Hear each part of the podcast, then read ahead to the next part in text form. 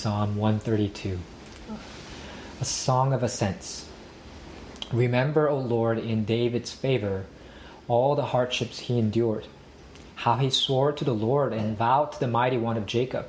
I will not enter my house or get into my bed. I will not give sleep to my eyes or slumber to my eyelids until I find a place for the Lord, a dwelling place for the mighty one of Jacob.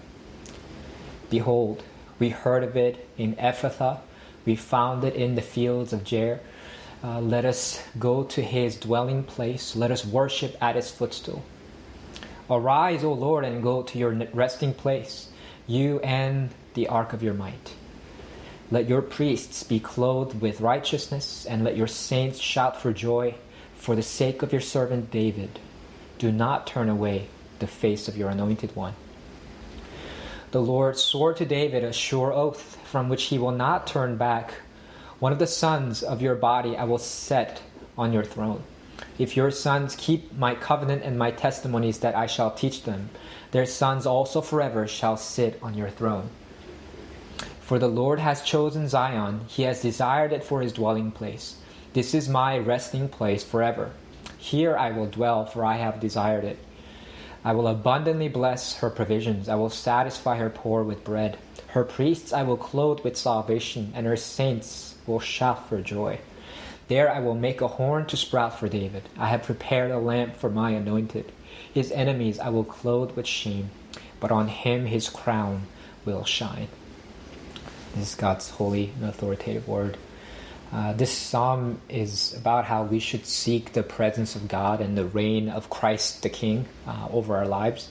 Uh, in the first half of the psalm, verses 1 to 10, we see Israel's prayer that God would reign in their midst. Uh, and in the second half, verses 11 to 18, we see God's answer, uh, his promise that he would reign uh, in their midst. Um, so let's first look at Israel's prayer in verses 1 to 10. the psalmist begins by asking God to remember his servant David uh, in verses 1 to 5. Remember, O Lord, in David's favor, all the hardships he endured. How he swore to the Lord and vowed to the mighty one of Jacob, I will not enter my house or get into my bed. I will not give sleep to my eyes or slumber to my eyelids until I find a place for the Lord, a dwelling place for the mighty one of Jacob. This is an allusion to 2 Samuel chapter 7, uh, verses 1 to 3, where King David expresses uh, to Nathan the prophet his desire to build a temple for God. And there he says, You know, see now I dwell in a house of cedar, but the ark of God dwells in a tent. Um, and apparently, according to Psalm 132, David had sworn not to enter his own house until he had found a place for the Lord. Um, a dwelling place for the mighty one of Jacob. Uh, the mighty one of Jacob is a title, title for God that is sometimes associated with the Ark of the Covenant because the Ark was known.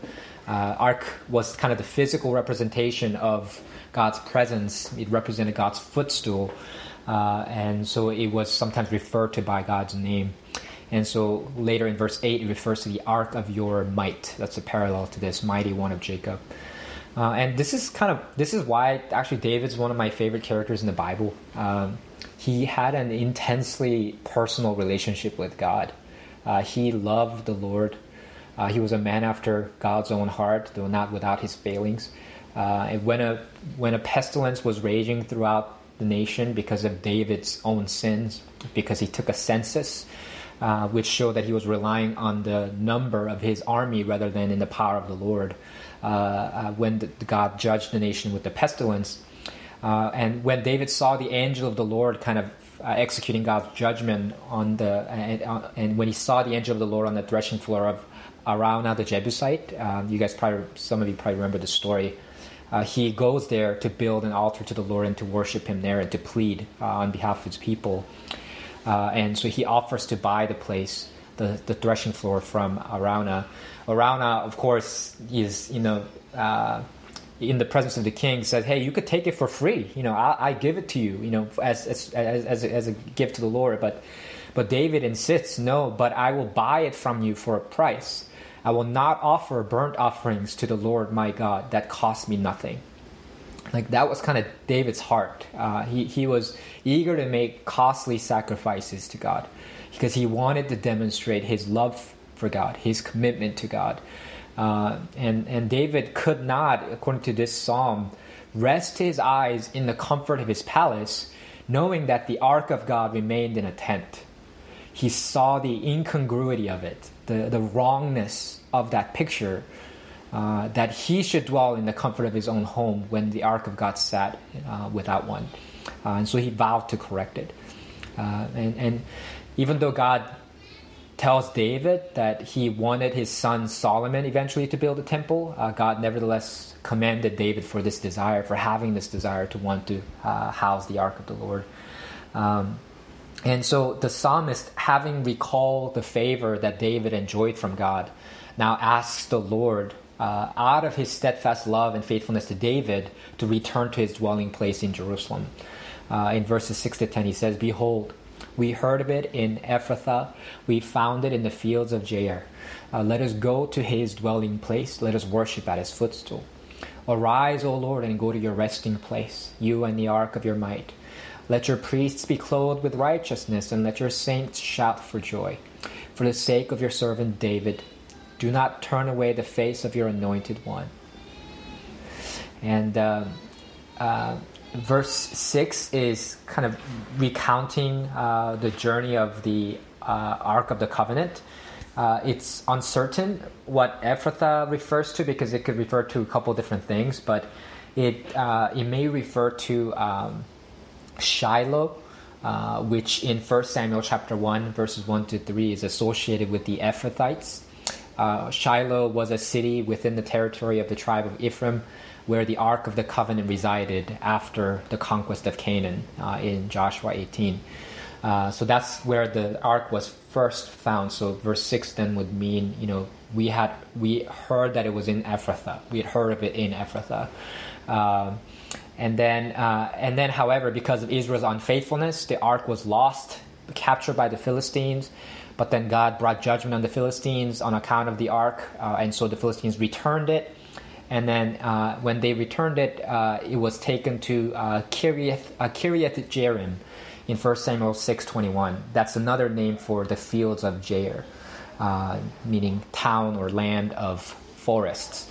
Uh, it's and it's from there that David brings up the Ark of the Covenant to Jerusalem. So verse six is kind of recounting the journey of the Ark, uh, God's presence from Shiloh to Kiriath Jearim and finally to Jerusalem, and and God and, and anticipating its arrival to Jerusalem. Uh, uh, the psalmist says in verse 7 Let us go to his dwelling place, let us worship at his footstool. Um, and, and apart from a few word variations, the verses 8 to 10 are identical to Second Chronicles chapter 6, verses 40 to 42. Uh, that's where Solomon is praying at the dedication of the newly built temple. Uh, so it's very possible that this psalm was composed for the occasion of dedication of the temple, um, and uh, and uh, and and is kind of the psalm is talking about the kind of tr- transference of the ark.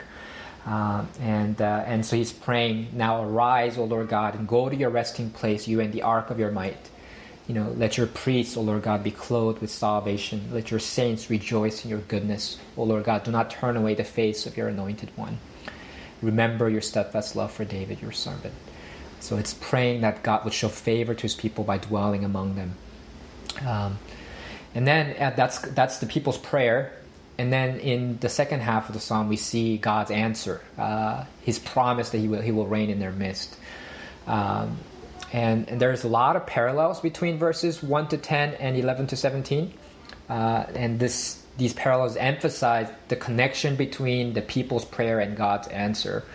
Uh, so, verse 2 recalled how David swore to the Lord to build a temple for him. And then verses 11 to 12 recall how the Lord swore to David a sure oath from which he will not turn back that, that he would have set someone from his line on the throne. Uh, if your sons keep my covenant and my testimonies that I shall teach them, their sons also forever shall sit on your throne. Um, so, similarly, in verse 7, the psalmist says, Let us go to his dwelling place.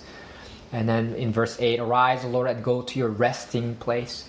That's paralleled by verses 13 and 14, where the Lord himself says he has chosen Zion, his dwelling place. uh, and he says that this is my resting place forever. Here I will dwell.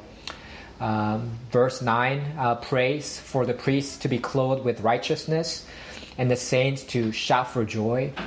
And then in verse 16, God promises, Her priests I will clothe with salvation, and her saints will shout for joy.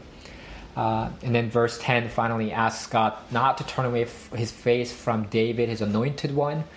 And then in verse 17, God answers, There I will make a horn to sprout for David. I prepared a lamp for my anointed. So, uh, sprouting horn is a metaphor for strength and power. Uh, and lamp represents David's kind of and his line's reign, dynastic reign. Um, that will never be put out. Uh, and, and so these extensive parallels between the first half and second half of the psalm uh, uh, teach us that God is a promise keeper. He answers the prayers of his people. He will keep all of his promises. Um, the the trouble is, even though God promised to put someone on the throne uh, uh, out of David's line forever, in 2 Samuel seven, uh, Israel failed to keep their end of the covenant. Because if you look again at verse 12, it says clearly, If your sons keep my covenant, and my testimony is that I shall teach them, their sons also forever shall sit on your throne. But Israel and their kings did not keep the covenant. And the royal succession of David came to an unceremonious end with Zedekiah, who was the last king uh, to reign in Judah before they were all exiled uh, uh, to Babylon. Uh, and the, promise, however, uh, stands the promise of God to have someone from David's line reign forever. And so that promise is fulfilled ultimately in the coming of Christ, Christ the King, the Messianic King. And, and that's why he's described in Matthew 1 carefully as descendant, as a descendant of David. Uh, he's the one who ascends the eternal heavenly throne uh, by dying on the cross, being raised from the dead, and ascending to heaven. Uh, and it's by pledging our allegiance to Jesus as our King uh, that we are grafted into Israel, and the promise of Psalm 132 becomes ours to cherish forever. Um, and and the Jewish people understood this, the fulfillment of this in the New Testament. This psalm is quoted in Acts 7, uh, uh, verses 44 to 50, in Stephen's speech just before his martyrdom. Um, uh, but he recalls uh, he recalls there that even though Solomon built the house for God, uh, that God Himself uh, uh, says, "Heaven is my throne and the earth is my footstool. What kind of house will you build for me?" says the Lord. What is the place of my rest? The temple was not the ultimate place of God's rest. Uh, Jerusalem was not the ultimate place of God's dwelling. Um, that's fulfilled in Jesus, the new temple, and in Him, it's fulfilled in us, the body of Christ the temple of God. That's why 1 Corinthians chapter 3 describes us as God's temple and that God's Spirit uh, dwells in us. Um, so then there's a couple ways that, that, I think this we could still hold on to this psalm and, and seek the dwelling place of God. Uh, if, if Christ is the fulfillment of this psalm, uh, one, we ought to pledge allegiance to Him and follow Him, knowing that it's only in Him that we can we can be uh, we can be uh, citizens of His kingdom. Uh, and then secondly, uh, if we are the temple of God, uh, then it is true as it says in Matthew eighteen twenty that that when we are gathered in Christ's name, that God is among us. so then, in the same way that these people, the Israelites, just because for them, think about it, right? The ark was the physical manifestation of God's spiritual presence. So they longed for that. Uh, when the ark was gone, they felt his absence. They felt the lack of the assurance of God's presence among them. Uh, when they were cut off from the temple, cut off from Jerusalem, when they were in exile, they felt his absence. Uh, that God's not among them, and but and so for us, we should long for the presence of God. One, we should uh, recognize the privilege that we are the dwelling place of God that the Spirit of God Himself dwells in us, so that this we can experience this reality at all times, uh, even though uh, even without a physical temple. Uh, but then, two, it's this is especially true when we are gathered in His name as the people of God. Uh, because there, especially God's presence is made known. He's manifest in a more powerful and palpable way. Uh, and so we should long for that. Uh, we should long to be together with God's people, the body of Christ, the family of God, the dwelling place of God. Um, and so and, and, and so have the assurance of his presence among us and so um, this makes me really yearn for the gathering of the church again um, and uh, let's pray for that together um, and pray for um, and to pray that we would not lose sight of that privilege um, and not to take it for granted